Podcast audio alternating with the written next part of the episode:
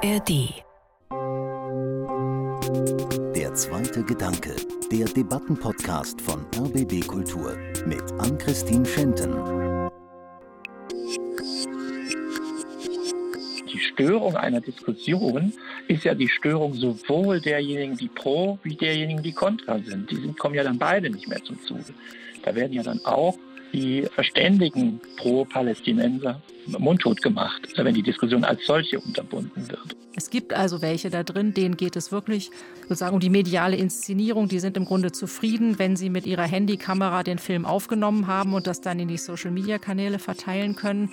Es gibt aber dann die anderen, die, wenn man diesen Dialog anbietet, doch ins Nachdenken kommen, ob das nicht doch auch ein Weg wäre, weiter in Interaktion zu treten. Berliner Universitäten werden gerade zu Nebenschauplätzen des Krieges in Nahost. Die Besetzung der Freien Universität durch pro-palästinensische Aktivisten vergangenen Dezember ist ein Beispiel.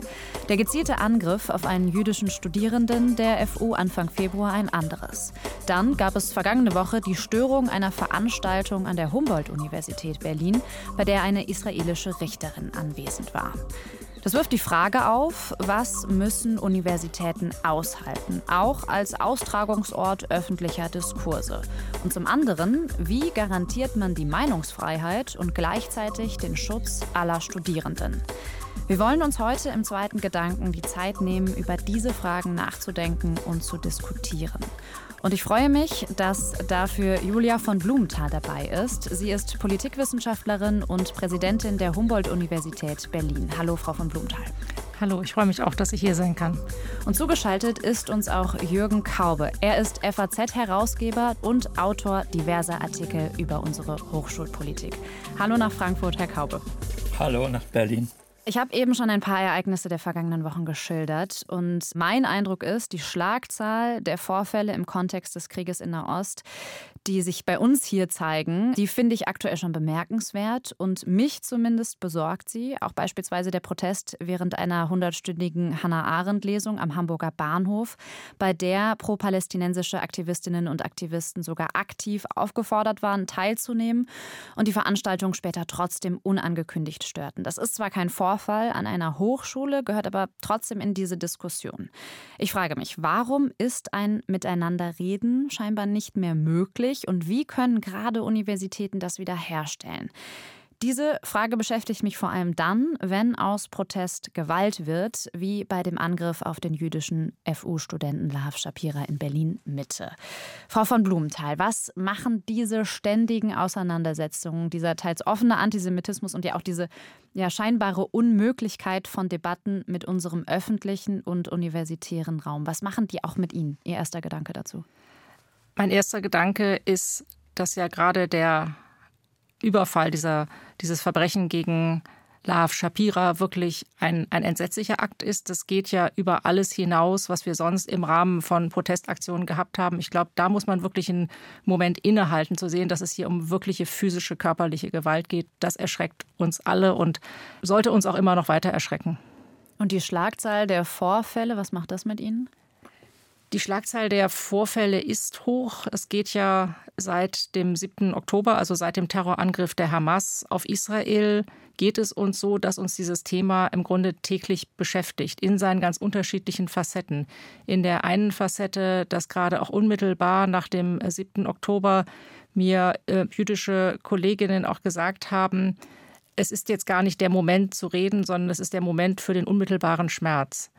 Das war so eine erste Phase. Und jetzt sind wir in einer weiteren Phase und wir sehen aber, dass die Fähigkeit, miteinander reden zu können, die Positionen austauschen zu können, dass die, dass die immer noch sehr prekär ist. Und da kommen wir vielleicht noch drauf, da sehe ich wirklich auch eine Rolle für uns Universitäten da, ja doch dafür Räume zu schaffen, dass dieser Dialog, der Austausch von Positionen wieder möglich wird, so schwierig und so prekär das auch ist im Moment.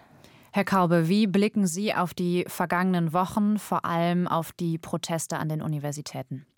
Na, ich muss sagen, zunächst einmal war ich überrascht. Also vielleicht war ich vorher zu naiv, aber ich hätte mir eigentlich nicht vorstellen können, dass es eine so heftige äh, antisemitische, antijüdische Protestbewegung auf einmal äh, für mich out of the blue entstand. Aber wie gesagt, das kann an meiner vorhergehenden Naivität liegen. Also mich hat das, mich hat das einfach verblüfft. Der zweite Punkt ist vielleicht, dass ähm, man ja von Studenten, seit es Universitäten gibt, äh, gewohnt ist, dass sie, weil sie Jugendliche sind, leicht in Protesthaltungen geraten. Nur ist es jetzt eben so, dass es eine Art blinder Protest ist. Sie hatten diesen Vorgang in dem Hamburger Bahnhof, diesem Museum erwähnt, wo eine der palästinensischen Sache sehr aufgeschlossene äh, Kunstaktion stattfand, dieses Lesen der Schriften von Hannah Arendt, die selber ja eine eminent israelkritische äh, Philosophin war, in den 40er, 50er Jahren sich mehrfach dazu geäußert hat. Und dann ist es ja doch eine Art blinde Aktion, wenn jetzt, ich weiß nicht warum, weil die Künstlerin jüdisch ist, weil Hannah Arendt jüdisch ist, äh, im Grunde genommen erschließt sich mir gar nicht der Gehalt eines solchen Protestes. Was kann man denn gegen solch eine Aktion haben, außer dass man sagt, das ist eine spontane Äußerung äh, symbolischer Art, äh, die einen nicht weiter begründeten Protest gegen alles Mögliche, was mit Judentum zu tun hat, zum Vortrag bringen soll. Also diese Blindheit mancher dieser Proteste, natürlich, wenn man einen Studenten verprügelt, das ist ja ohnehin, äh, wie soll man sagen, äh, das ist ja gar kein politischer Akt, das ist ja einfach nur äh, verbrecherisch. Also das, das wundert mich, dass das solche äh, Formen angenommen hat. Denn, wie soll man sagen, das Gespräch über die Ungerechtigkeiten im Nahen Osten, ich sage es mal so pauschal, wird dadurch natürlich komplett verunmöglicht. Wo soll da ein Gespräch noch stattfinden? Man sieht keine Argumente, man sieht nur den Willen zu, äh, ja, 1968 hätte man gesagt, situationistischen Aktionen, die einfach nur als Aktionen genossen werden. Und das macht sicherlich das äh, von Frau Blumenthal auch angesprochene äh, und erwünschte Gespräch extrem schwierig, wenn man den Eindruck hat, eine Seite will gar nicht reden. Diese Unmöglichkeit der Debatte ins Gespräch zu kommen, also einerseits pro-palästinensische Aktivistinnen und Aktivisten mit jüdischen Personen oder auch eben mit Ihnen, der Universitätsleitung, ist das auch etwas, was Sie an Ihrer Universität feststellen, dass das immer schwieriger wird?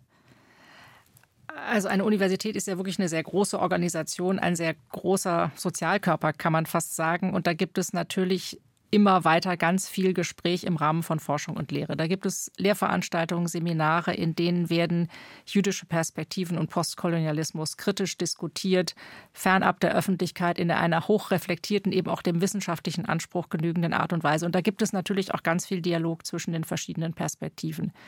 Wenn wir jetzt auf diese öffentlichen Ereignisse schauen, die dann auch das große mediale Echo bekommen, dann sehe ich das auch, dass wir da tatsächlich häufig feststellen, dass es eben gar nicht um Dialog geht, dass es auch den Akteuren wirklich nicht um Dialog geht. Ich habe das ja nun am vergangenen Donnerstag selbst erlebt bei der Veranstaltung an der Humboldt-Universität.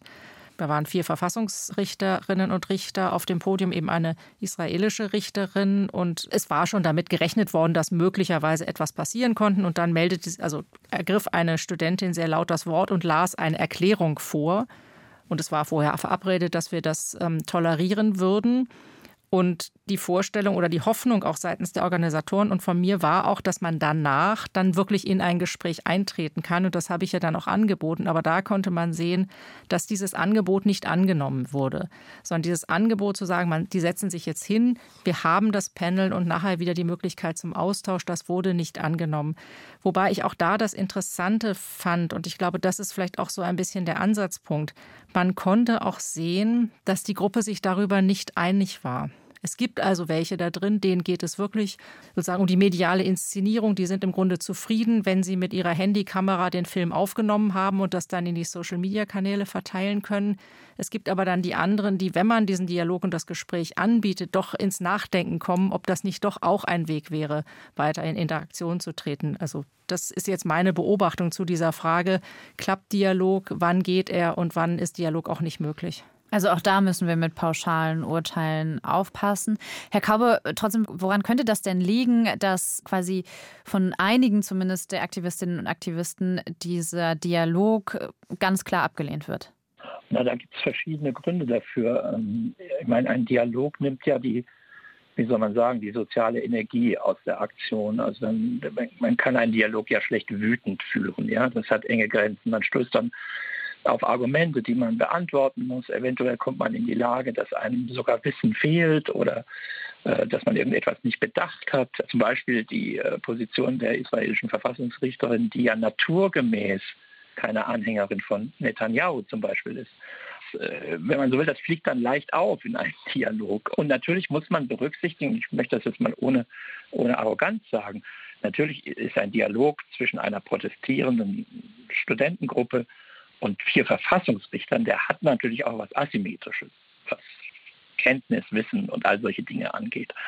Und wenn man die Sache auf die Ebene des Wissens und des Austauschs von Argumenten schiebt, dann wird es, glaube ich, für eine Seite etwas schwieriger als für die andere Seite. Und deswegen äh, scheut man das. Es ist etwas leichter, sich davontragen zu lassen oder äh, einfach nur laut zu sein. Äh, das sind ja menschliche Handlungen, die jeder kann, auch ohne Kenntnisse oder ohne gute Gründe. Und, und ich, ich vermute, dass das ein bisschen die Präferenz für das, für das Theater oder den Krawall ja. äh, ausmacht. Aber ein Dialog ist ja auch immer die Möglichkeit, voneinander zu lernen. Ähm, noch kurz zur Einordnung. Die Verfassungsrichtlerin, die dort an der Humboldt-Universität geladen war, das war Daphne Barak-Eres. Sie ist Professorin und Richterin am israelischen Verfassungsgericht. Sie war dort im Rahmen der Veranstaltung äh, Constitutional Challenges, Judging in a Constitutional Democracy, Herausforderungen der Verfassung, juristische Urteile in einer konstitutionellen Demokratie. Und sie gilt eben als liberale Richterin, die sich auch immer gegen die Justiz Justizreform in Israel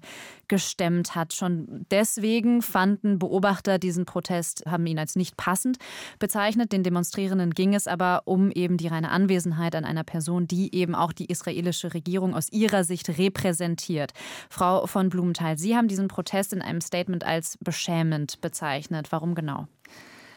Beschämend war es, dass die Verfassungsrichterin aus Israel nicht die Gelegenheit hatte, ungestört zu antworten, dass sie nicht das Wort bekommen hat von den Studierenden. Und natürlich war es in dem größeren Kontext eben überhaupt beschämend, dass wir dieses international wirklich extrem hochkarätig besetzte Panel in dem geplanten Rahmen nicht stattfinden lassen konnten, sondern dann mit einer kleinen Unterbrechung das dann in einem anderen Raum stattfinden lassen konnten als Universitätspräsidentin ist es ja wirklich meine Aufgabe, auch in extrem schwierigen Zeiten äh, für eine Situation mit beizutragen, wo auch in solchen schwierigen, kontroversen Themen ein Austausch noch möglich ist. Und das war eben in dieser in diesem Punkt nicht möglich. Ich würde an einem Punkt Ihnen vielleicht ein bisschen in dem Punkt widersprechen oder vielleicht noch was ergänzen, Herr Kaube. Sie haben einerseits recht mit der Asymmetrie, auf der anderen Seite ist asymmetrische Inf Kommunikation bezogen auf den Stand des Wissens und der Erfahrung ja eigentlich eine normale Situation an einer Universität. Gleichzeitig versuchen wir ja auch in der Lehre durchaus auf Augenhöhe mit ähm, den jungen Menschen zu interagieren, die ja auch wirklich ihre eigenen Erfahrungen und ihr Wissen mitbringen. Und ich möchte jetzt diese äh, Gruppe da vom letzten Donnerstag mit ihrem Protest nicht irgendwie, ich sag's mal, in besonderer Weise würdigen, positiv würdigen, aber was man schon gesehen hatte, die hatten sich auseinandergesetzt mit exakt dieser Richterin und auch mit der Rechtsprechung. Also ich erlebe eben auch die einen, die, wie Sie vielleicht sagen, dann eher nur brüllen und wenig Wissen haben, aber es gibt auch diejenigen, die sich doch mit einigem Aufwand eine verfestigte ideologische Position erarbeiten, mit dann entsprechend, ich sag mal, Kurzschlüssen, die sie dann auch aus dieser vermeintlichen Analyse ableiten. Also ich glaube, es ist ein bisschen schwieriger, weil man sich auch wirklich mit jungen Menschen auseinandersetzen muss, die da eine sehr klare Position sich erarbeitet haben. Ja, vielleicht ist es ja auch äh, so, dass, äh, Sie hatten gerade gesagt, eine feste ideologische Position, ähm, da ist es ja Diskussion auch oft unerwünscht, weil man ja schon weiß, dass man Recht hat. Warum muss man diskutieren, wenn man der tiefsten Überzeugung ist, dass man Recht hat? Oder, das ist eine Variante, die wir aus vielen Protestbewegungen kennen, dass man, das scheint jetzt bei dieser Gruppe nicht der Fall gewesen zu sein, aber dass oft protestiert wird mit dem Punkt, ihr diskutiert die falschen Themen. Wir müssen über etwas ganz anderes reden. Das ist ja auch so eine bewährte Proteststrategie. Ein Seminar findet statt über, ich weiß nicht, die bürgerliche Revolution in, in Europa 1848 und dann treten Leute auf, die sagen, nein, aber wir müssen über den Vietnamkrieg sprechen und nicht über 1848. Das kann man natürlich machen, es gibt ja für Themen, wenn man so will, keine guten Gründe, sondern nur institutionelle Gründe, dass man gesagt hat, ja, dieses Seminar hat halt dieses Thema, hätte, könnte auch ein anderes haben, hat es aber nicht. Und dann wird protestiert mit der Behauptung, dass es so eine Art Themenhierarchie gibt, dass man am allerwichtigsten Thema A diskutieren muss und Thema B deswegen von der Tagesordnung abgesetzt werden muss. Wie gesagt, das scheint bei, dieser, bei diesem Krawall nicht der Fall gewesen zu sein, aber das ist eben etwas, was man auch häufig beobachtet, dass eine protestierende Gruppe meint, sie kenne das wichtigste Thema, das zu diskutieren sei. Aber der Protest an sich ist ja legitim und den stellen wir eigentlich auch gar nicht in Frage, sondern die Art und Weise des Protests, oder Frau von Blumenthal? Naja, ich würde erst mal fragen, Protest wogegen eigentlich? Also es gibt aus meiner Sicht sehr wohl legitime Formen des Protestes. Ich kann da auch ein Beispiel von der Humboldt-Universität erzählen aus diesem Herbst. Wir hatten ja nach dem 7. Oktober auch ein sehr klares Statement auf unsere Website gesetzt, wo wir eindeutig den Terrorakt der Hamas verurteilt haben und uns eindeutig solidarisch an die Seite unserer israelischen Partneruniversitäten gestellt haben. Und das wurde von palästinensischen Studierenden unserer Universität sozusagen empfunden, als würden wir ihre Situation vollständig ignorieren. Und die haben deswegen einen stillen Protest vor dem Hauptgebäude organisiert. Also da standen sie dann mit äh, zugeklebten Mündern als Zeichen, dass sie sagen, wir dürfen nicht sprechen und vor allen Dingen, wir werden nicht gehört. Ich wusste vorher von diesem Protest, hatte auch mit den Studierenden gesprochen, die das organisiert haben. Und ich bin da bewusst hingegangen, um ihnen zu zeigen, ja, wir haben als Universität eine klare Position zum Terrorakt der Hamas. Und wir sind gleichzeitig als Universität auch diejenigen, die, die hören, die eine andere Position haben. Und natürlich war bei diesen Studierenden auch ein unmittelbares Leid vorhanden. Sie haben Verwandte, sie haben Freunde. Also da war eine, ein legitimes Anliegen und ich fand auch in der Form eine legitime Form des Protestes, die an einer Universität auf jeden Fall Raum haben muss. Der Punkt, an dem Protest ja vielleicht in illegitimen Protest umkippen könnte, ist ja der Faktor des Antisemitismus vielleicht in diesem Kontext, wobei Antisemitismus in bestimmten Punkten ja sogar auch von der Meinungsfreiheit gedeckt ist. Herr Kaube, wie muss man denn mit den antisemitischen Äußerungen bei diesen Protesten umgehen? Naja, das ist irgendwie schwierig, weil ich habe es gerade schon angedeutet, die, die Rechtsprechung lässt in gewissen Grenzen jede Meinung, die man sich überhaupt bilden kann, zu. Also solange nicht eine Person damit direkt attackiert oder beleidigt wird, solange es sich nicht um einen Fall von übler Nachrede oder äh, die Formulierung ist dann, glaube ich, Volksverhetzung, also wenn sie äh, geeignet ist, irgendwie zu Gewaltakten zu führen. Man kann sich vorstellen, dass die Prüfung, ob eine sprachliche Äußerung geneigt ist, äh, Gewaltakten zu führen, dass, dies, dass das keine einfache Prüfung ist.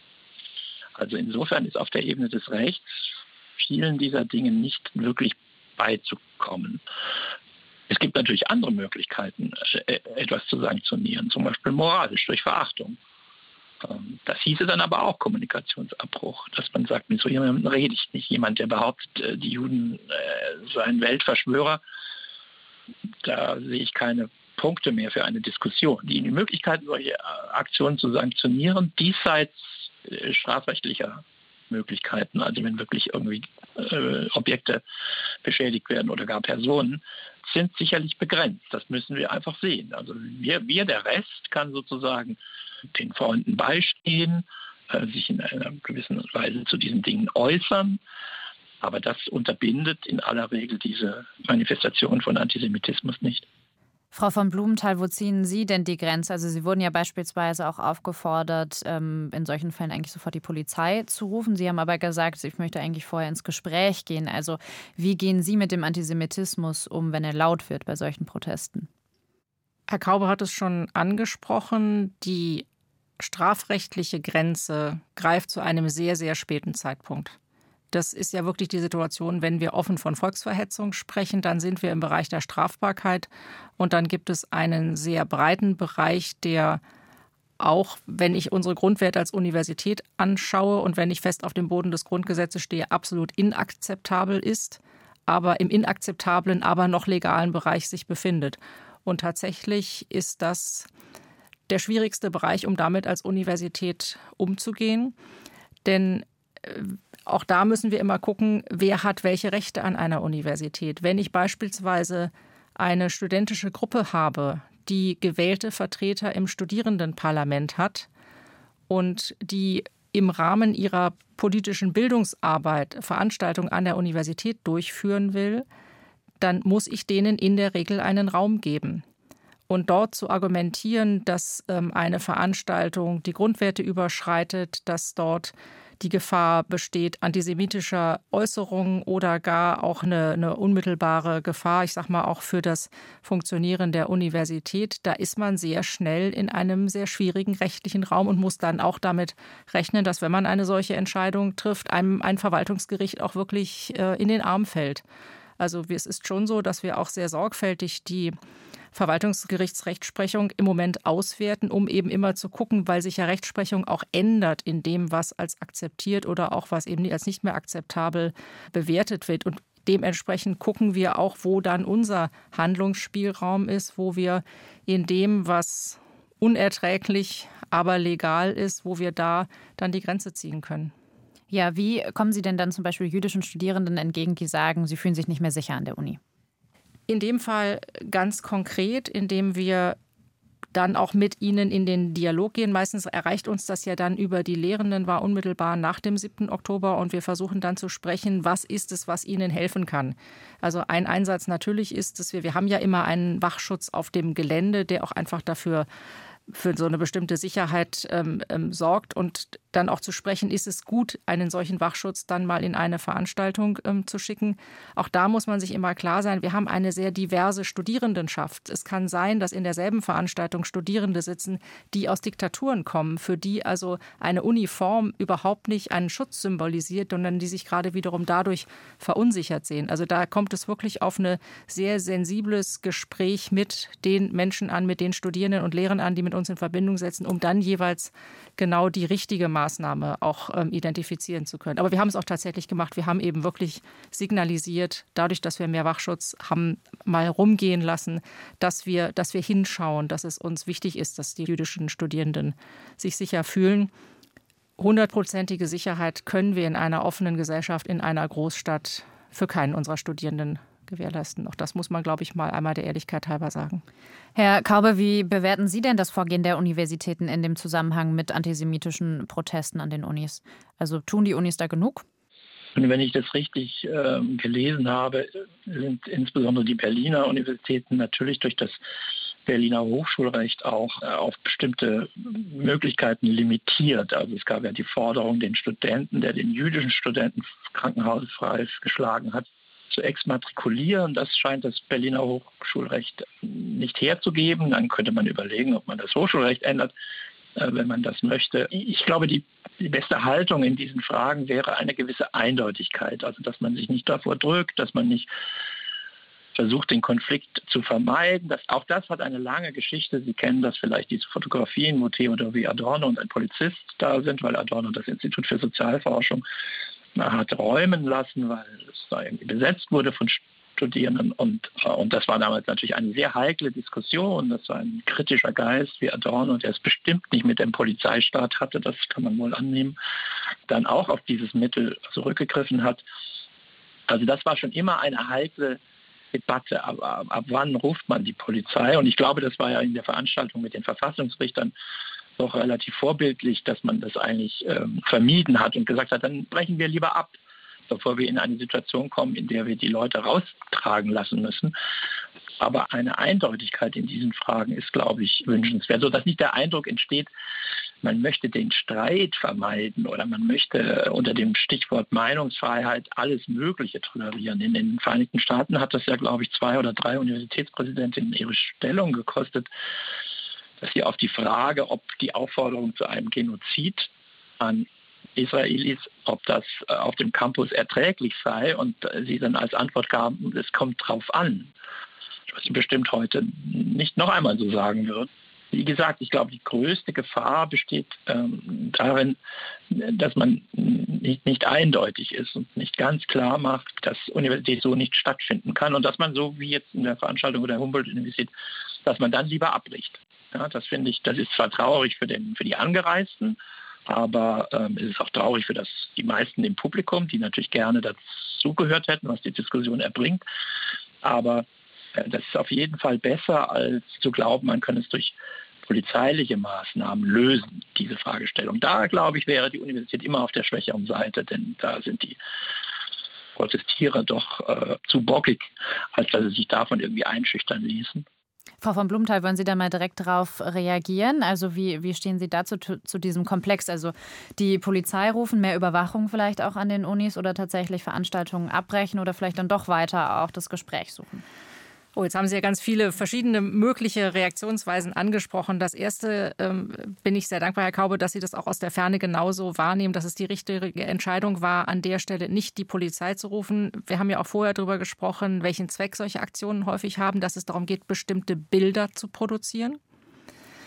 Das Zweite ist, könnte es doch eine Situation geben, in der man die Polizei rufen muss. Das würde ich immer auf jeden Fall bejahen. Und zwar immer dann, wenn nämlich tatsächlich eine physische Bedrohung da ist. Das ist für mich immer der Punkt, wo es vollkommen glasklar ist. Wenn wir jetzt in den Bereich gehen würden, wo wirklich antisemitische Parolen skandiert werden, da denke ich, es wäre für mich auch an einem bestimmten Punkt eine Grenze überschritten. Und das war tatsächlich am vergangenen Donnerstag eben auch für mich ein wichtiger Punkt uns ist von dieser Gruppe hinterher dieses, dieser Text auch noch zugeschickt worden, weswegen ich ihn relativ gut rekonstruieren konnte. Sie können ja in so einer Situation jetzt nicht jedes Wort verstehen, aber dieser Text war polemisch zugespitzt. Es war aber kein eindeutig antisemitischer Text, der das Existenzrecht Israels in Frage gestellt hätte. Das war ein wichtiger Punkt. Und auch in dem, was skandiert wurde, war das Hauptthema das ähm, nicht reden dürfen, was angesichts natürlich dieser Veranstaltungssituation, wo es ja genau umgekehrt war, wo nämlich die Panelisten nicht mehr reden konnten, ein bisschen absurd war. Und das zweite, dieses zweite Begriff, der skandiert wurde, war immer der Begriff des Genozids. Da ist es inzwischen klar, dass Verwaltungsgericht gesagt haben, allein äh, Aussagen wie Stopp den Genozid sind nicht verboten und sind keine Grundlage, um eine Veranstaltung beispielsweise zu untersagen, sodass wir da sicher waren. Wir waren sicher in einem Bereich dessen, wo wir nicht zustimmen, was in den Bereich dessen geht, was wir auch, wo wir als Universität entgegenstehen. Aber es war noch in dem Bereich, den man dann in einer solchen nicht gewalttätigen Situation aushalten muss wir sind ja auch im Austausch unter verschiedenen Universitäten und da geht es sicherlich auch wirklich darum, gemeinsam diese Erfahrungen zu sammeln, wann auch welche Reaktion genau die richtige ist, auch der Austausch dann über die verschiedenen Gruppen, weil man es ja auch mit verschiedenen Akteuren zu tun hat. Wir haben vorhin schon einmal ganz kurz das Stichwort Hochschulgesetz gehört. Ich würde gerne jetzt darüber diskutieren, denn diese Woche hat der Berliner Senat angekündigt, das Hochschulgesetz eventuell verschärfen zu wollen, das Ordnungsrecht wieder einführen zu wollen. Ähm, Im Moment ist es so, dass Berliner Hochschulen keine Möglichkeit haben, Studierende aufgrund von, wie es zum Beispiel jetzt im Zusammenhang mit dem jüdischen FU-Studenten Lahav Shapira war, aufgrund von tätlichen Angriffen zum Beispiel zu exmatrikulieren. Alle anderen Bundesländer in Deutschland haben diese Möglichkeit. In Berlin wurde sie durch den rot-rot-grünen Senat 2021 abgeschafft. Die Wissenschaftssenatorin Ina Ciborra, die hatte sich da erst Verhalten gezeigt vergangene Woche und gesagt, äh, Konflikte müssten eben an Unis auch ausgetragen werden können. Dafür wurde sie scharf kritisiert. Der Zentralrat der Juden in Deutschland hat ihr daraufhin auch den Rücktritt nahegelegt. Nun kann sich der Senat aber eben doch eine Novellierung dieses Hochschulgesetzes vorstellen. Ist das für Sie der richtige Schritt, Julia von Blumenthal? Ja, das ist für mich der richtige Schritt aber gar nicht so sehr aus den aktuellen Ereignissen getrieben, sondern ich war ja, bevor ich im Oktober 22 an die Humboldt-Universität zurückgekommen bin, vier Jahre Präsidentin der Europa-Universität Viadrina in Brandenburg. Das Land Brandenburg hat ein Ordnungsrecht und dieses Ordnungsrecht wird dort ausgeübt durch einen Ordnungsausschuss, in dem auch Studierende vertreten sind, sodass also dort dieses hochschulinterne Ordnungsrecht eben nicht etwas ist, was eine Hochschulleitung von oben ausübt, sondern es ist Teil der Verständigung der akademischen Gemeinschaft über die Regeln des Zusammenlebens. Und relevant ist nach meinen Erfahrungen das Ordnungsrecht zum Beispiel in Fragen, wenn es um Taten gegen die sexuelle Selbstbestimmung geht, wo es um auch Phasen gibt, wo sie noch im Ermittlungsverfahren sind, wo gerade das Strafrecht noch nicht greift. Und in solchen Situationen als Hochschule eben Möglichkeiten zu haben, gegen die mutmaßlichen oder auch schon erwiesenen Täter vorzugehen, das habe ich als wirklich notwendiges Instrument zu einer akademischen Gemeinschaft erfahren. Insofern war für mich ab Oktober 21 eigentlich schon klar, dass das Berliner Hochschulrecht an der Stelle eine Lücke aufweist, die uns Hochschulen in ganz spezifischen Situationen dann tatsächlich fast handlungsunfähig macht, eben nur mit diesem einen Instrument von drei Monate Hausverbot stehen lässt. Herr Kaube, wie stehen Sie zu der Novellierung dieses Hochschulgesetzes? Ja, ich bin, man müsste natürlich sehen, man müsste sie vorliegen haben, um, um sie beurteilen zu können. Lassen Sie mich für eine Sekunde mal dieses alte Hochschulrecht ähm, oder das noch nicht novellierte äh, in den Blick nehmen. Also ein Student äh, verprügelt einen jüdischen Mitstudenten. Und jetzt ist es für mich als juristischen Laien die Frage, wo tut er das denn? Tut er das an der Universität selbst? Oder ist das eine Schlägerei irgendwie fern der Universität? Ich glaube, letzteres war, war, der, war der Fall. Genau, das Ganze ist in Berlin-Mitte passiert.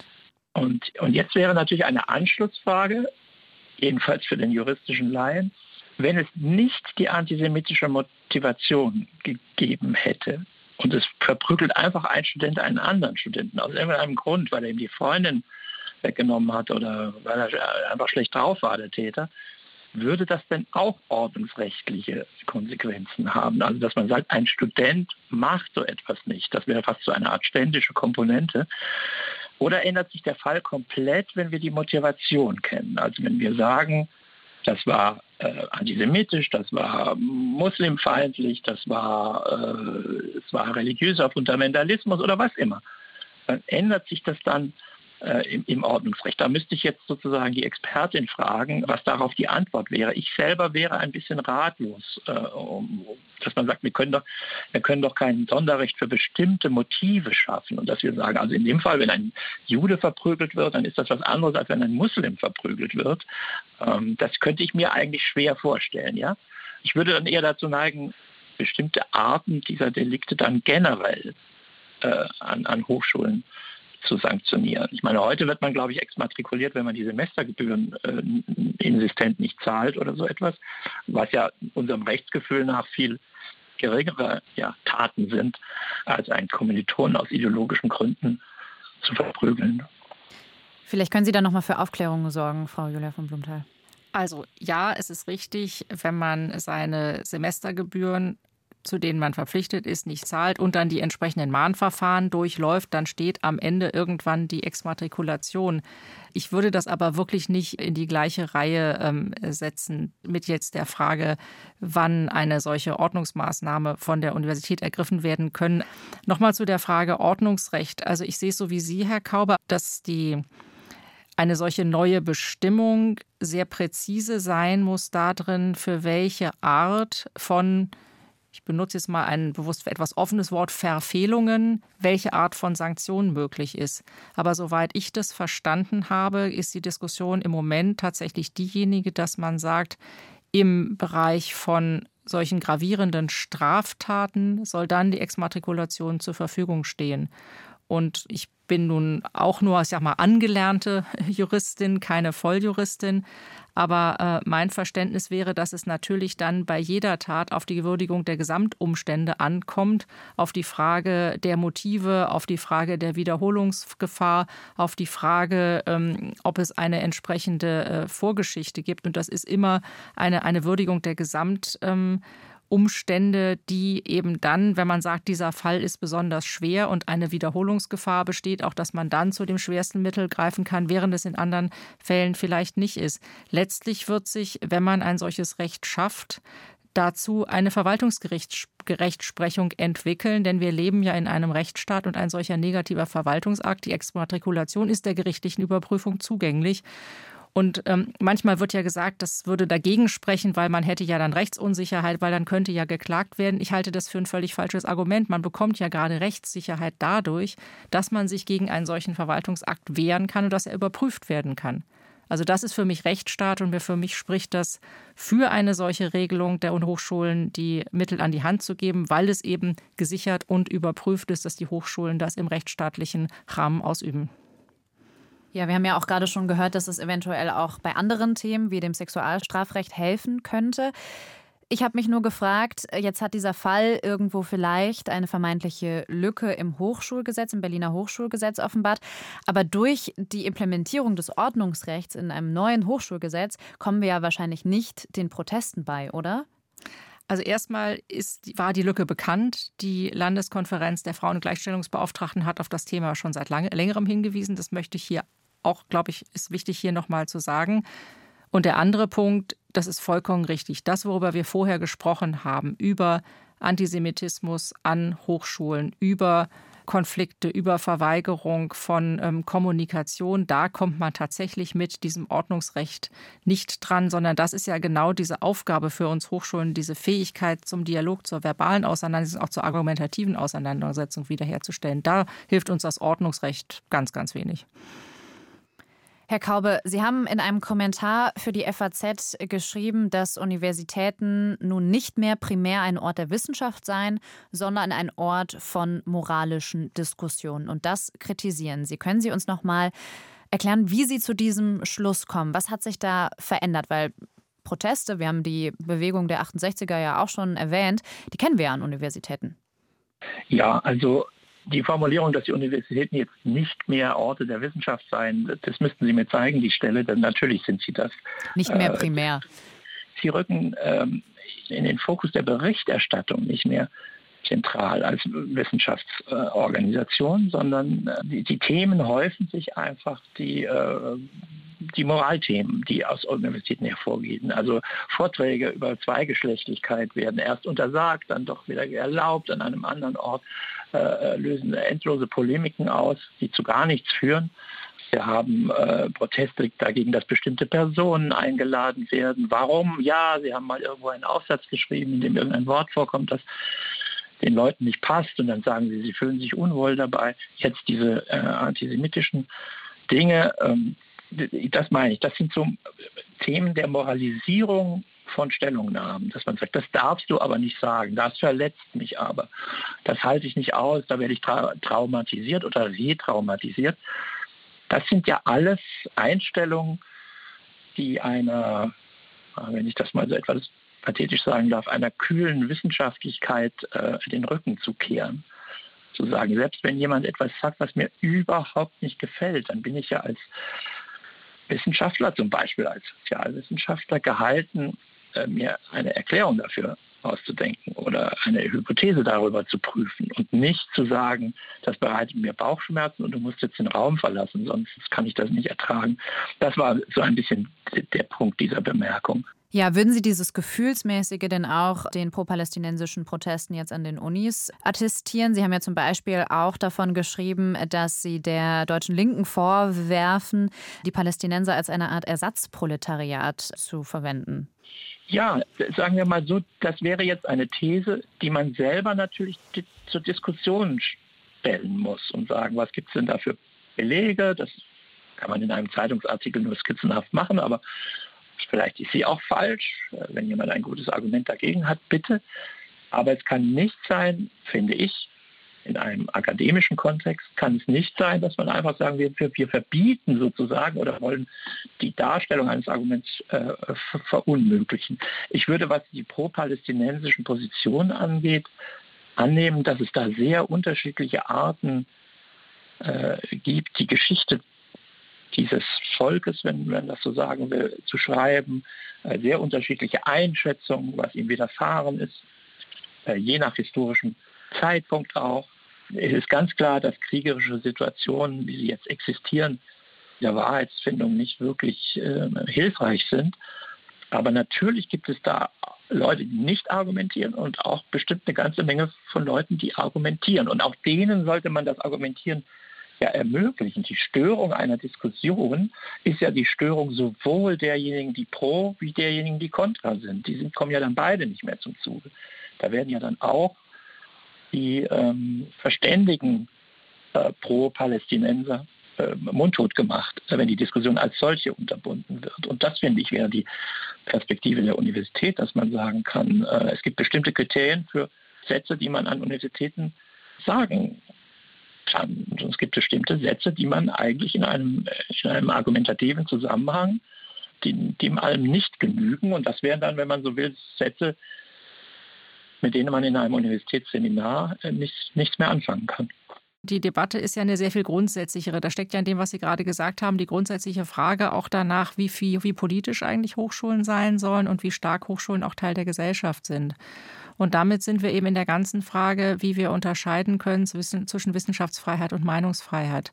Und das ist für mich ein wichtiger Schlüssel dazu, zu dem, was wir als Universitäten auf jeden Fall zulassen, wo wir im Grunde auch fast keine Grenzen kennen, außer jetzt den absoluten Grenzen der, der verfassungsmäßigen Ordnung des Strafrechts, die wir vorhin geschrieben hatten, nämlich in der Wissenschaftsfreiheit. In der Wissenschaft darf ja eigentlich fast alles gedacht werden, mit äh, eben aber der Einschränkung, dass das Bundesverfassungsgericht so schön gesagt hat, Wissenschaft ist, ich zitiere, jede Tätigkeit, die nach Inhalt und Form als ernsthafter, planmäßiger Versuch der Wahrheitsermittlung anzusehen ist. Mir ist das so wichtig, weil Wissenschaft nicht immer dann gegeben ist, nur dadurch, dass ein Wissenschaftler oder eine Professorin oder ein Professor spricht. Also allein die Sprecherperson macht es nicht aus und die Frage, wie spricht diese Person? Und ich ähm, stelle fest, also Sie haben ja so eine ganze Reihe auch älterer Debatten im Grunde implizit mit aufgegriffen, dass ich ähm, bei vielen ich eine Bewegung jetzt erlebe, die sagen, genau dieser, dieser Kerngedanke der Wissenschaftsfreiheit, der traditionellen Wissenschaftsfreiheit, das ist das, was wir jetzt wirklich brauchen, weil uns das befähigt, in einer ganz klaren methodischen Form eben auch sehr harte, äh, unterschiedliche äh, Positionen auszuhalten und in einer wirklich rationalen Form auch zu diskutieren und auch das zu tun, wozu wir wirklich als Hochschulen ja auch wirklich verpflichtet sind, im Kern auch, auch dem Fortschritt des Denkens ähm, zu dienen. Der andere Punkt, da widerspreche ich Ihnen ein bisschen, Meinungsfreiheit hat auch seinen Ort an Universitäten und manchmal sind wir auch Town Hall, wenn zum Beispiel im Rahmen der akademischen Selbstverwaltung im Studierendenparlament so etwas wie politische Meinungsbildung auch stattfindet. Das ist das ist auch Teil einer Universität, aber da steht dann eben auch Meinungsfreiheit drüber und da steht nicht Wissenschaftsfreiheit drüber. Und also ich merke auch, dass es, wir haben jetzt gerade so einen professionsethischen Leitfaden bei uns diskutiert, die wirklich auch so als Handlungsanleitung dazu dienen soll, genau zu überlegen, in welcher Position bin ich, wie spreche ich, worauf ist meine äh, Aussage basiert, um uns als Universitäten im Grunde auch gerade für die sehr aufgeheizten medialen Diskussionen, auch für diese sehr schnelle Öffentlichkeit, in der wir uns bewegen, um uns dafür besser aufzustellen. Ja, ich kann Ihnen insofern zustimmen. Äh, vielleicht könnte man die Formulierung so wenden, dass die Wissenschaft dass der Kern der Universität ist und die Universität natürlich noch andere soll man sagen, ähm, ähm, Leistungsbereiche hat. Da mag dann so ein Studentenparlament, wie Sie es gerade skizziert haben, da gehört sicherlich auch, ich weiß nicht, ähm, psychologische Beratung für Studenten dazu und, und, und was man alles an einer Universität machen kann. Nur ich denke eben der Kernbereich, der, wenn man so will, das zu Schützende der Universität ist, ohne, die, ohne den sie keine Universität wäre. Ja? Also ich glaube, wenn sie keine Town Hall haben, dann mag man das bedauern, aber es wäre dann immer noch eine Universität. Ähm, also das wäre sagen die, die, die hinreichende Bedingung für die Universität wäre, wäre die Wissenschaft. Und, und man muss sich natürlich überlegen, je mehr man solche Meinungsarenen eröffnet und sagt, das ist ganz wichtig für uns und für unsere Selbstdarstellung, desto mehr holt man sich natürlich die Diskussion ins Haus, die wir die ganze Zeit jetzt hier geführt haben. Und das, das muss nicht dagegen sprechen, gar nicht. Dann muss man einfach tapfer sein und viel aushalten, auch äh, muss sich von vielem überraschen lassen. Aber mir wäre wichtig, dass der, der Kernbereich der Universität wirklich die Wissenschaft und die, ja, man spricht von Bildung, Ausbildung sagen die Universitäten nicht so gerne, aber die, ähm, die Weiterentwicklung äh, der kognitiven Fähigkeiten der Studierenden ist, das ist das, worum es eigentlich geht im Kern. Und, und das sollte man auf jeden Fall, ja, wie soll ich sagen, möglichst zu schützen versuchen gegen Irritationen, die rein politischer Natur sind, rein politische Ausdrucksbedürfnisse. Und wenn das dann eben ohne Argumente stattfindet, die Town Hall, ja, dann ist das an einer Universität merkwürdig. Über den Kern der Universität sind wir uns da, glaube ich, ganz einig. Wir müssen jetzt zum Ende unserer Sendung kommen. Deswegen würde ich gerne von Ihnen beiden wissen, ähm, noch Ihren zweiten Gedanken. Wie kann ein besserer Umgang mit Protesten auf der einen Seite und einer gleichzeitigen klaren Abgrenzung gegenüber jeglichem Antisemitismus an Hochschulen gelingen, Frau von Blumenthal? Ich bin davon überzeugt, dass wir zu einer besseren Auseinandersetzung mit Antisemitismus und auch wirklich zu einer Verringerung des Antisemitismus kommen, wenn wir bewusst und gezielt jüdische Studien stärken und Beschäftigung mit jüdischer Kultur, jüdischem Denken, jüdischer Geschichte stärken. Denn nicht alles, was wir an Antisemitismus treffen, ist völlig unerschütterlich. Und ich finde es auch wichtig, dass wir die Forschung zum Holocaust weiter betreiben, so wie wir es tun und die Lehre dazu und dass wir eben genau auch die positive Forschung zu Judentum betreiben, wie wir das beispielsweise seit über zehn Jahren im Selma Sternzentrum Jüdische Studien Berlin-Brandenburg tun. Das sind für mich ganz wichtige, dauerhafte Orte, die einen wesentlichen Beitrag dazu ähm, leisten, dass wir eben sehr viel weniger Antisemitismus in unserer Gesellschaft und an unseren Hochschulen finden. Herr Kaube, was ist Ihr zweiter Gedanke zu diesen Themen? Na, ich denke, dass im Grunde der universitäre Unterricht ein Schlüssel dazu wäre, äh, antisemitische Einstellungen zurückzudrängen. Denn, äh, um es jetzt mal ganz äh, kurz und auch verkürzt zu sagen, ähm, Antisemitismus ist ja einfach eine Verrücktheit. Das ist ja einfach etwas Verrücktes, dass man irgendwie einer bestimmten Gruppe, die man mal religiös, mal völkisch, ethnisch definiert, also durch Verwandtschaft, dass man der alle möglichen äh, Bösartigkeiten äh, und alle möglichen Missstände, die es in der Welt gibt, die Ungerechtigkeit, den Kapitalismus, den Kolonialismus und, und, und so, dass man dir denen einfach qua, qua Ethnie unterschiebt, dass sie da irgendwie dran schuld sein oder wenn man so will, gleichzeitig am Kommunismus und am, an der Wall Street schuld sind. Und das ist ja eigentlich eine Verrücktheit.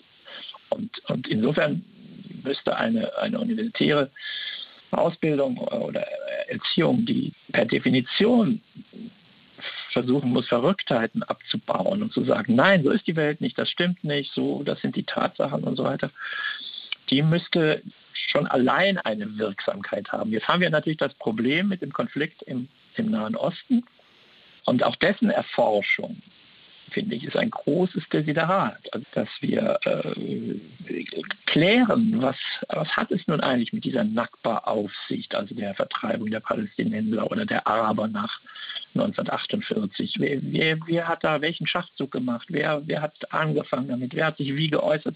All das muss auf den Tisch. Und, und ich glaube auch, dass das geschieht, aber vielleicht ist das noch zu sehr in Spezialseminaren abgelagert äh, und müsste vielleicht in Ringvorlesungen, von denen man dann natürlich wieder schauen müsste, wie man sie, wie man sie durchführen kann, äh, wenn es zu Protesten kommt. Aber das fände ich äh, eine solche kognitive Aufhellung dieser Themen. Äh, wo sollte die denn eigentlich stattfinden, wenn nicht, wenn nicht an Universitäten? Julia von Blumenthal, Herr Kaube, vielen Dank für das Gespräch. Gerne. Gerne. Erleben wir eine Unmöglichkeit des Dialogs über den Krieg in Nahost? Diese Frage habe ich mir am Anfang dieser Sendung gestellt. Und die Antwort, wichtig ist, dass wir differenzieren. Es gibt sie, die ruhigen, sachlichen Debatten. Sie finden vermutlich täglich an Universitäten statt, nur eben oft hinter verschlossenen Türen. Doch gegen offenen Antisemitismus sollte man trotzdem immer die Stimme erheben. Das ist essentiell. Darin sind sich Julia von Blumenthal und Jürgen Kaube ohne Frage einig. Hochschulen müssen sich dieser Aufgabe bewusst sein und gleichzeitig den Diskurs weiter ermöglichen. Auch das ist ihre Pflicht. Die Diskussion muss am Leben gehalten werden, sonst kommen wir nicht weiter. Aber dafür müssen, wie Jürgen Kaube sagt, auch alle Interesse an echten Argumenten haben. Das war der zweite Gedanke. Ich bin Ann-Christine Schenten und ich habe jetzt noch einen Veranstaltungstipp für Sie. Diesen Monat jährt sich die vollumfängliche russische Invasion in die Ukraine zum zweiten Mal. Seit zehn Jahren führt Russland Krieg gegen die Ukraine. Über diese Zeit spricht meine Kollegin Natascha Freundl am 22. Februar live um 19 Uhr in der RBB Dachlounge. Und zwar mit der ukrainischen Schriftstellerin Jewgenia Belorussets, der Politikwissenschaftlerin Claudia Major, mit dem Europahistoriker Martin Schulze-Wessel und mit dem ukrainischen Journalisten Denis Trubetskoy. Sie können sich auf rbbkultur.de für diese Veranstaltung anmelden. Jetzt danke ich Ihnen noch fürs Zuhören und Weiterdenken.